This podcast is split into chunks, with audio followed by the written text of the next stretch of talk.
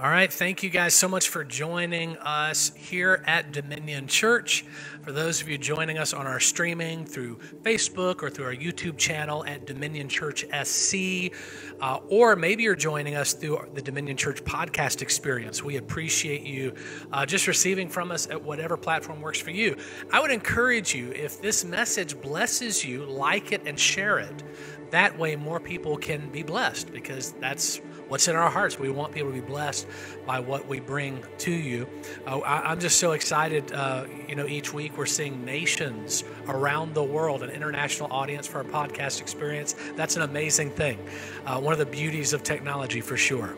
And so today we're going to be starting a new series, and it's called The Sound Mind.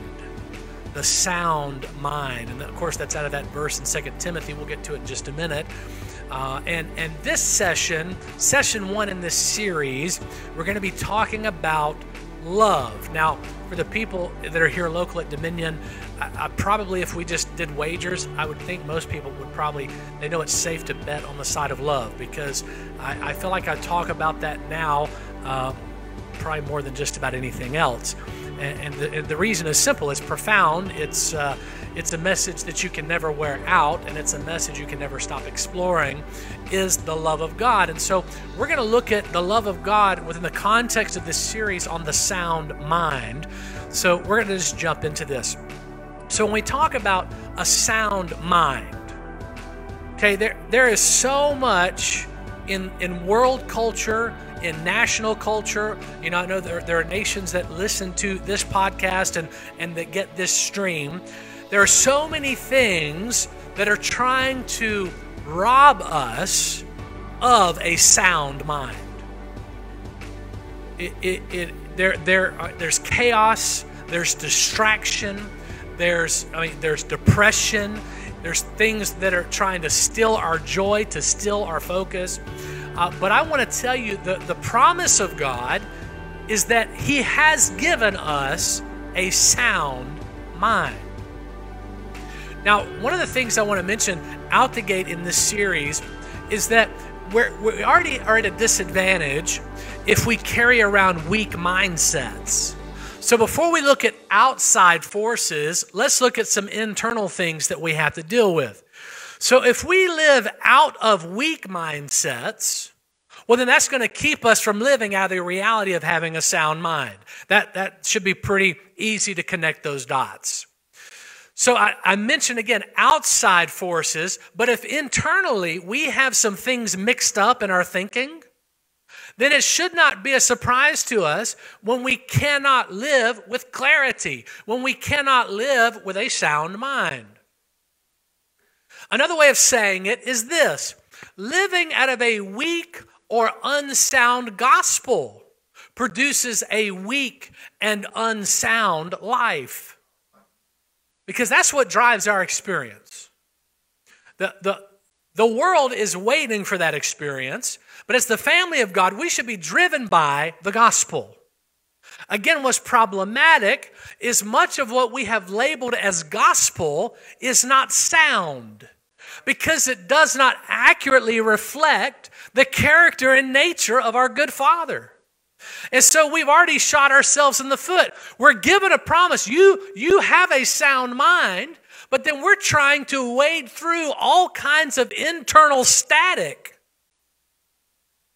We're not even sure we have peace. And we're trying to have a sound mind, right?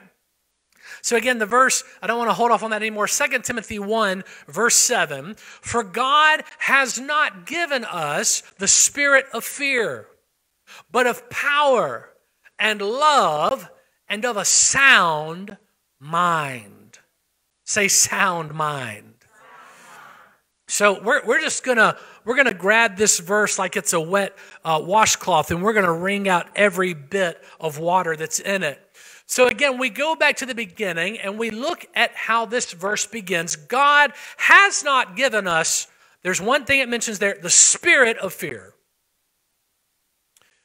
Now I know there's a lot of people that their entire life is dedicated to searching out spirit activity, demonic activity, spiritual mapping, all that, I just want to tell you, this verse is not talking about an actual spirit of fear.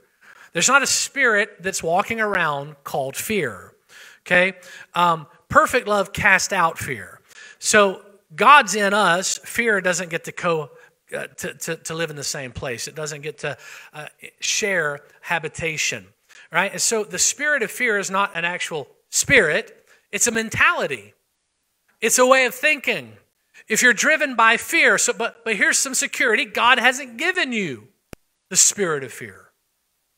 So if we're doing things driven by fear, there's some type of a disconnect that we have to go and correct. So then the next thing we hear is this. Well, what has he given us? Power, love, and a sound mind. So again, I want to back up. What robs us from having a sound mind? God hasn't given us a spirit of fear. Fear robs us of a sound mind. So what does God do? He replaces the fear with power and love. So if you're doing an equation in your imagination, this is how it would work. Fear equals an unsound mind. Power and love equals a sound mind. In this verse, sound mind, that phrase, sound mind, is also translated as a self-controlled mind or a self-disciplined mind. Huh. So God has given us power, love, and self-control or self-discipline.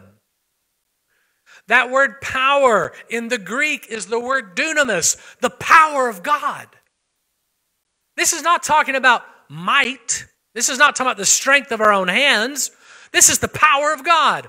And then he doubles down and he gives us love. And go, get your Greek, concordance out. Love, the Greek word in this verse, agape.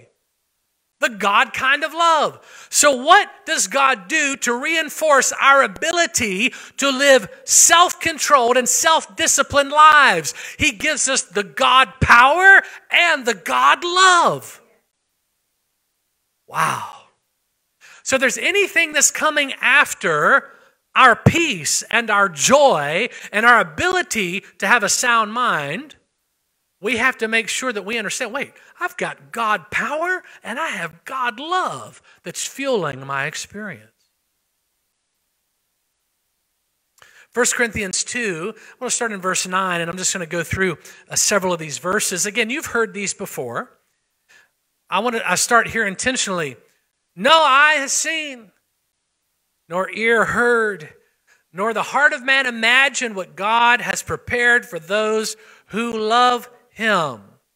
I've heard that verse preached so many times, and most of the time they don't include the verses that follow because they try to use this as a platform with how God does things that he doesn't reveal to us. But if you continue in the verses, we find out, wait a second, all these things that have never entered into our hearts, verse 10, these things God has revealed to us through the Spirit.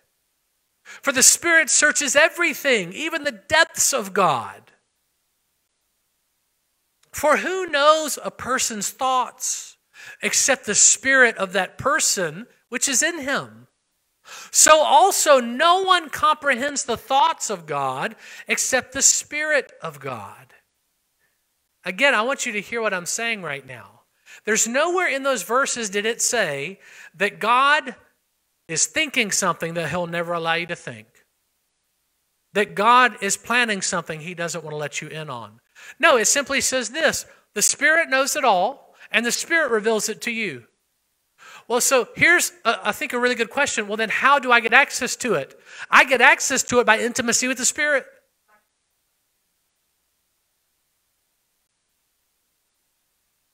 Verse 12, now we have received not the spirit of the world, but the Spirit who is from God, that we might understand the things freely given us by God. When God gives us something, the Holy Spirit also gives us understanding with what to do with it. Isn't that something?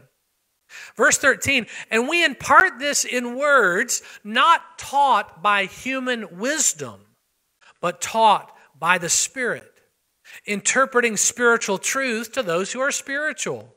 The natural person does not accept the things of the Spirit of God, for they are folly to him, and he is not able to understand them because they are spiritually discerned. The spiritual person judges all things, but is himself to be judged by no one. For who has understood the mind of the Lord so as to instruct him? But we have the mind of Christ. So again, when we use this phrase and we talk about the title of this series, The Sound Mind, it's not Matthew's mind. It's the mind of Christ. Now, sure enough, I possess it. Come on. It lives right here. I have the mind of Christ. We all corporately have the mind of Christ. That is the sound mind. But it's not distant from us. That's what I want us to understand. That's why I open up all those verses. We didn't have to read them all, but they really make a great point. Okay, well, God must have had plans, and we just don't understand his ways. Prove that. These verses say that you have understanding. Well, his ways are higher than our ways. Prove that. I mean, it's true, but he doesn't give us the exit from his plans. He includes us in the plans. When it says something like his ways are higher than our ways, it means this. He has strategies in mind we would never employ of our own strength. He has outcomes in mind. He has a path in mind that we would not take otherwise. But thank God we have the wisdom and the revelation of Holy Spirit to navigate things that otherwise we would not have a reference point for. Why? Because we have the mind of Christ. We have a sound mind. So in this first session on love, this is the weak mindset that I want to hit head on. Now just let me say it, and then we'll walk it out through our time together. So this is the weak mindset that we're going to look at in this first session. Here it is. Are you ready? I must love God. That's our weak mindset we're going to go after. I must love God. We're going to make some sense of it. Hold on. So here's the sound mindset. God loves me. 1 John 4:19 puts how love works in the kingdom of God in perfect order.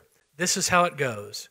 We love because he first loved us. He loved because we love because he first loved us. And this brings me to a question I want to ask. What questions are we asking? What questions are we asking? And there's an amazing place here in Scripture. We're going to open up Matthew chapter 22. And we're going to find a place where a question is asked of Jesus. And I feel like a lot of times we'll look at things that Jesus said and we don't look at them in the context in which he said them. Because in Matthew 22, starting at verse 34, Jesus is answering a question. So we have to look at the context of what he's saying. And this all is going to tie into the weak mindset versus the sound mindset. Matthew 22, starting at verse 34, we're going to read a few verses here. But when the Pharisees heard that he, Jesus, had silenced the Sadducees, they gathered together. And one of them, a lawyer, that should put the red flag up right there, asked Jesus a question to test him.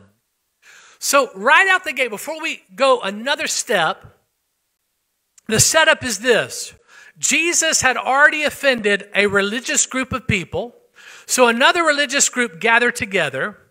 They appoint a really smart guy as the lead, and the reason he's about to ask this question, we're told the purpose is to test Jesus. So the question is already misplaced. It's not asked for the purpose of gaining wisdom. It's asked for the purpose of entrapment. And so here's the question. And I love this false flattery in verse 36. Teacher. So can you hear the lawyer talking to Jesus now?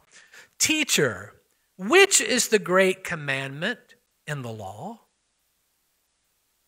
And he said to him, Jesus said to him and answered, you will love the Lord your God with all your heart, with all your soul, with all your mind. This is the great and first command. And the second is like it. You will love your neighbor as you love yourself. On these two commandments depend all of the law and the prophets. So again, I want to look at these verses, revisit them for a moment. Jesus is answering a question that is asked directly to him under false pretense. The question is meant to trip him up. And so he answers the question wisely. And how does he answer it? He summarizes. That's what he's doing in that moment. He is summarizing the full intents and purpose of the law and the prophets. In other words, everything written up to the life and ministry of Jesus, that is what it is trying to communicate to its audience. What? You have to love God with all your heart, soul, and mind. And then there's another one. It's like the first. Love your neighbor as you love yourself. Now, I have heard many great messages on these two laws and ministers that are saying, this is it. This is it right here. This is all you have to do. And we trivialize it, and we make it sound like it's really easy to do. This is all you got to do, guys. Love the Lord your God with all your heart, mind, and soul. Have any of you guys ever tried to do that? You don't have to answer. Those of you on Facebook, those of you listening, have you ever tried to love Him with all of your heart, mind, and soul? I'm reminded of Paul, the Apostle Paul. As we know, he was Saul, member of the Sanhedrin, Pharisee among Pharisees, basically the top-ranking religious official of his day. And he said of himself that he kept the law. That's tough, right? There's not a great record of anyone confessing that they kept the law, because it is not easy. And the summary of the law and the prophets. So the law is this: love God with everything. And then you can summarize the prophets: love your neighbor as you love yourself. What Jesus was not doing, he was not saying these are the laws of my kingdom. He was not saying these are the laws of the better covenant. He wasn't saying these are the relational laws. He was answering a question directly asked to him, and he summarized them perfectly. Again, we're talking about what questions are we asking. So I know growing up, I wasn't even taught to ask this kind of question or to say these kinds of things, but I would cry out to God, God, if I could just love you more, then I know I would be okay. If I could just please you. And I'm asking these questions and I'm crying out because I don't have a revelation of the questions to ask and what the truth actually is. So I was walking in a weak mindset. My entire mentality was on my ability to love Him. But now let's look at what Jesus actually has to say on this issue when He's not being asked this pointed question. We find it in John 15. We'll start at verse 9. As the Father has loved me, so have I loved you. Abide in my love.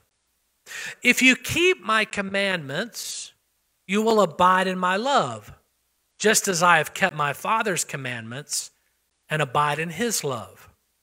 These things I have spoken to you, that my joy may be in you, and that your joy may be full. This is my commandment, that you love one another as I have loved you. Now let's stop for just a moment. If we're not careful, the way we approach writing and literature, we miss the order of how this works. Jesus sets up his audience, and then he gives them the answer to everything he's saying beforehand. But if we're not careful, when we hear this, this is what happens. As the Father has loved me, so I love you. Abide in me if you keep my commandments. And our mind goes straight to Exodus 19, and we think of the 10 commandments, and then we start thinking of all these other commandments that are laid out, right? That's how our minds work. But Jesus, he speaks the need, and then he gives the command. So what command is he talking about? Okay, guys, keep my commands. And actually the commands became a command, and here it is. This is my command. This is what I'm talking about. Love one another as I have loved you. And then he says, actually, I even fulfilled these commands with me and my Father. It's loving others as my Father has loved me. Love others as I have loved you. Greater love has no one than this. Then someone would lay down his life for his friends. You are my friends if you do what I command you. What is he commanding? Love one another as I have loved you. No longer do I call you servants, for the servant does not know what his master is doing. But I have called you friends. For all that I have heard from my Father, I have made known to you. You did not choose me, but I chose you and appointed you that you should go and bear fruit and that your fruit should abide. So that whatever you ask the Father in my name, he will give it to you. These things I command you so that you will love one another. Do you see the major differences that we've just opened up? In Matthew, you have a law-based system making a demand on Jesus. And the filter through which they make the demand is this: how much do we have to love God? And Jesus says, well, according to the law and prophets, it has to be everything. All your heart, mind, and soul. And you have to love your neighbors as you love yourself. And you guys have heard me minister on, you can punch holes in that one all day long. Why? Because what happens when you have a bad day? What happens when you don't love yourself? Does everyone, feel your wrath and fury? I just woke up feeling crummy, so then everybody else has to feel crummy. Why? Because you only have to love them as much as you love yourself. And guys, I don't want to get on a soapbox on this, but I've met lots of people that hate themselves. So how does that law work for them? The lens through which they were asking was a law-based, legislative-based question, system, lens, filter. But then when Jesus is releasing the truth, he comes from a sound mindset, and he says it's not about your ability to love God, it's about God's ability to love you. And once you have a revelation of how much he loves you, then you have the capacity to then love one another. This is what we call agape love, the God kind of love. Let's talk about it. Agape love is unconditional. I'm purely unconditional. When I was going through this and thinking about it, I was like, Lord, I'm not 100% sure that as humans, we have the best reference points for what unconditional love is. Because there are times, aren't you guys with me? It just gets exhausting. And I'm with you. Well, parents with their kids. Yeah, that's probably about as close as we get to unconditional love. But God loves even beyond that. Because even within our parental children paradigms, there's still reciprocation of that love. Could you imagine God as the good father of all creation, that he relentlessly loves people that will never reciprocate, that will never love him back? And then we'll stop and say, well, only God can do that. Yeah, but we're also told, according to 2 Timothy, he gave us the same kind of love. Not just so we could receive it, but so that we could also give it. The agape love of God is connected to my sound mind. A lot of times what steals our joy is people that we should be loving, we're busy persecuting and talking about. And then we wonder why we're robbed of our peace, because that love that God's put in you is connected to having a sound mind. So then all of a sudden you can't sleep at night. It's because you should be loving people. You need to keep your mouth off of them and just love them. Okay, can't get any help on this. Agape love, this is the kind of love that is always extended in your direction. It doesn't ask anything of its recipient. As the famous worship song declares, oh, the overwhelming, never-ending, reckless love of God. Oh, it chases me down, fights till I'm found, leaves the 99. I couldn't earn it. I don't deserve it. Still, you give yourself away. That is agape. That is unconditional. That is one-way love. Owing and deserving have no place in agape. In other words, God does not bait you into the kingdom with unconditional love and then make you earn it for the remainder of your Christian life. That's religion does that. But relationship says, hey, this, even if you don't love me back, I'm still going to love you. That boggles the mind. Because anything, and I'll just speak for myself, it is so difficult to process truth when it is not transactional in its quality. Meaning what? You scratch my back, I will scratch yours. You be friendly to me, I'll be friendly. You reach out to me, I will reach out to you. God is not that way. He'll reach out if you haven't talked to him in a decade. He'll be there with you in the places where you're cursing him and saying, I don't want anything to do with you. He's right there with you. You can shout, I hate you, and he's shouting back, I love you. And if you can imagine, and in his heart, it's 100% true. There's no sorrow in it. I want you to have the best of all that I have. Here it is. Wow. Romans 5, 6 through 8, some of my favorite verses. You see, at just the right time, when we were still powerless, Christ died for the ungodly. Very rarely will anyone die for a righteous person. Though for a good person, someone might possibly dare to die. But God demonstrates his own love for us in this, that while we were still sinners, Christ died for us. See, I feel this is the most concise picture of agape love articulated in Scripture, is in this thought right here. God extends the most profound example of his love, which is Jesus. See, God did not even want his love to be categorized in the place of emotional theory. He actually put flesh on top of his love, and it's manifested as the person of Jesus. So if you really want to get technical with it, you can touch his love. You can embrace his love. You can feel his love in a tangible way. It's amazing. So God extends this profound example of his agape, his name is Jesus, towards us all. Not while we were whole, not while we were holy. He didn't just come visit while you were strong and accomplished and deserving.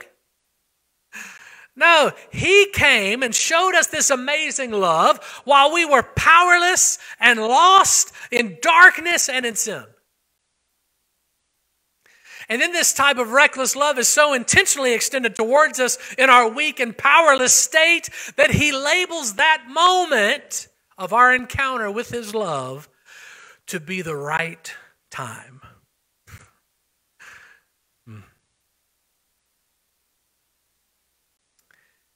We have so many people in the world right now, they're so busy trying to figure out how to love God that they've skipped over how profound his love is for them. And then, I can't go back and go through all those verses, we're running out of time, but then to discover that our capacity to love is born out of his first loving us. You know, you want to talk about a new kind of evangelism, a new wave of evangelism. I believe it's going to be an evangelism of revealing what's always been hidden. See, classic evangelism is we're trying to get God to come into a person from a distant place. But authentic evangelism is awakening to what has always been. Right? So here's a question. Can a person who doesn't know the Lord love another person? You don't have to answer out loud. Listen. If your answer is they can an unsaved person love another person? I've seen adults that don't know the Lord that love everything about their kids. Almost to the point of idolatry. They just love them. Every smile, every quirk, every drop of drool, they think is just perfect. And since we know that the Word of God is true, their capacity to love was born out of God loving them. So maybe I would see a change in the effectiveness of ministry if I would simply help them to discover what they've already had given to them. Instead of making our journey about trying to close the gap between us and God, you introduce them to this thought, well, what if there is no gap? Maybe you can awake into his likeness. It doesn't say that when you awake, then he'll buy the airline ticket and find his way to you. No, you'll awake unto his likeness. There's no distance, there's no separation. The one-way love of God meets us in our failures. I love, there's a song that we do that says, he's not afraid of your story. Religion's afraid of your story, but God's not. Do you want to know why? Because he was a partner in the journey. He was there all along. He never left you, never forsook you. Never, not one day, not one moment. I shared this a few weeks ago, I can't remember when, but listen, you, even at your most desperate, you have never known a moment where God was without you.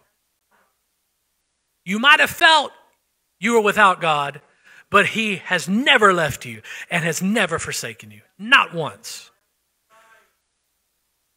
Well, Apostle Matt, I've had some hard times. Yeah, but he was there. How do you think you got out of those hard times? Listen, I was thinking about this. You know, we always talk about, listen, you just don't know what I've been through. And sometimes I want to grab somebody and shake them. I said, but listen, for you to go through something means there's something that's behind you. At least you're through. I've been through hell. Well, to get through it, it has to be behind you at some point. And he's there with you the whole time. The prayer of Jesus. Don't take them out of the world. Take them through. Listen, the only escape plan any of us have is the heart of Jesus. That's it. That is the escape. That's how we get to heaven. Are you guys okay? Track with me for a minute. I didn't say you have to die to get there. I'm saying that's where heaven is in the heart of Jesus. And if you want to start talking about thrones, there's all kind of thrones. They're all the same, but all kind of labels. He sits on the throne of my heart. He's seated in heaven. So is he seated in different places or the same place? Or is my Sunday school teacher's right? Is heaven in my heart? But then I also am in him, but he's also in his Father, and his Father's in him. Are you guys seeing what I'm getting at here?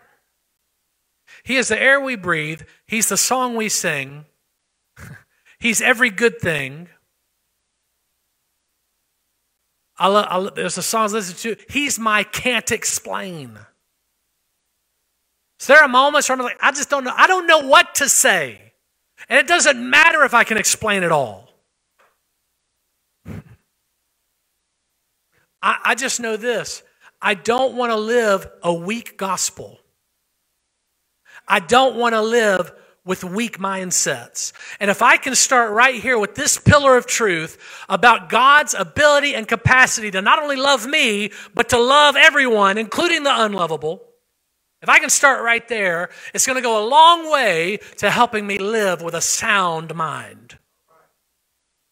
Buying into his agape. Our failures make his one-way love that much more glorious. Could you imagine if he only reserved his agape for the elite and perfect? No, he gives this unexplainable love to everyone, including the absolute worst. It levels the playing field. What qualifies us for service, hear this, is God's devotion to us, not our devotion to him. Let's take this just for one second. We got to be done. The open vision with Isaiah, when the Spirit asks, is there anyone that I can send? That whole picture, we assert ourselves as Isaiah because we all can relate. Oh, here we are exposed to the glory of God. We're exposed to the manifest presence of God. I want to fall apart at the seams. Woe is me, I'm undone, I'm unworthy. And what God is trying to show us is a picture of how that reconstruction works for each one of us. Being exposed to his presence is about helping us live a lifestyle of service. But it's not service based on our ability. It's service based on his ability. It's not service based on my devotion. It's service based on his devotion. In other words, I'm able to do for him only because of what he has done for me. God's not looking for a cowboy. He's not looking for a Lone Ranger. He's not looking for a soldier of fortune. He's looking for someone who can understand that Jesus has also washed my feet.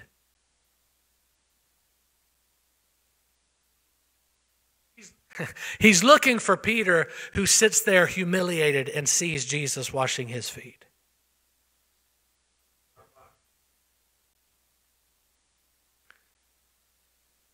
This is as plain as I can say it, and then we're going to have to wrap it up. The value of our lives rests in God's infinite, incomprehensible, unconditional love for us, not our love for him. Because my love for God, unfortunately at times, it won't pass the test. There'll be times where it will fall short, but his love will never fail. His love will never miss the mark. His love will never fall short. In fact, his love will always overflow. It'll be better than I deserve. It'll go farther than I can imagine. Such relief. When you hear something like that, you can take a deep breath. Just say thank you for such an amazing love. So, Lord, we just thank you for the start of this new series, The Sound Mind. And in this session, talking about love, Lord, I just thank you. Perhaps we'll do this at the end of each session, Lord, where we've had this weak mindset about our ability to love you. And we've put all of our focus, all of our attention, our strength on how much we love you and how exhausting it can be. Lord, we're going to replace that weak mindset with a sound mindset, which is, you love me. 1 John 4:19. I am only able to love because somehow you loved me first. Lord, I'm so thankful that you provided the solution before I even knew there was a problem. You provided love before I ever felt starved for it. It was already there. That's why I'm just thankful for that. That your perfect love, which is you, it's your personhood. That is who God is. He is love. Lord, that I trust the ability of your love to never let me go. Lord, I just thank you. If it's true of me, it's true of everyone watching, it's true of everyone listening. So now what do? We take that amazing love, that agape, that unconditional love, and for ourselves, it feeds into the power of our sound mind, but then also it is an amazing tool to introduce people to the great awakening of who you have always been on the inside of them. I just thank you for all these things. Now we decree them by faith. In the strong and mighty name of Jesus. Amen. Amen.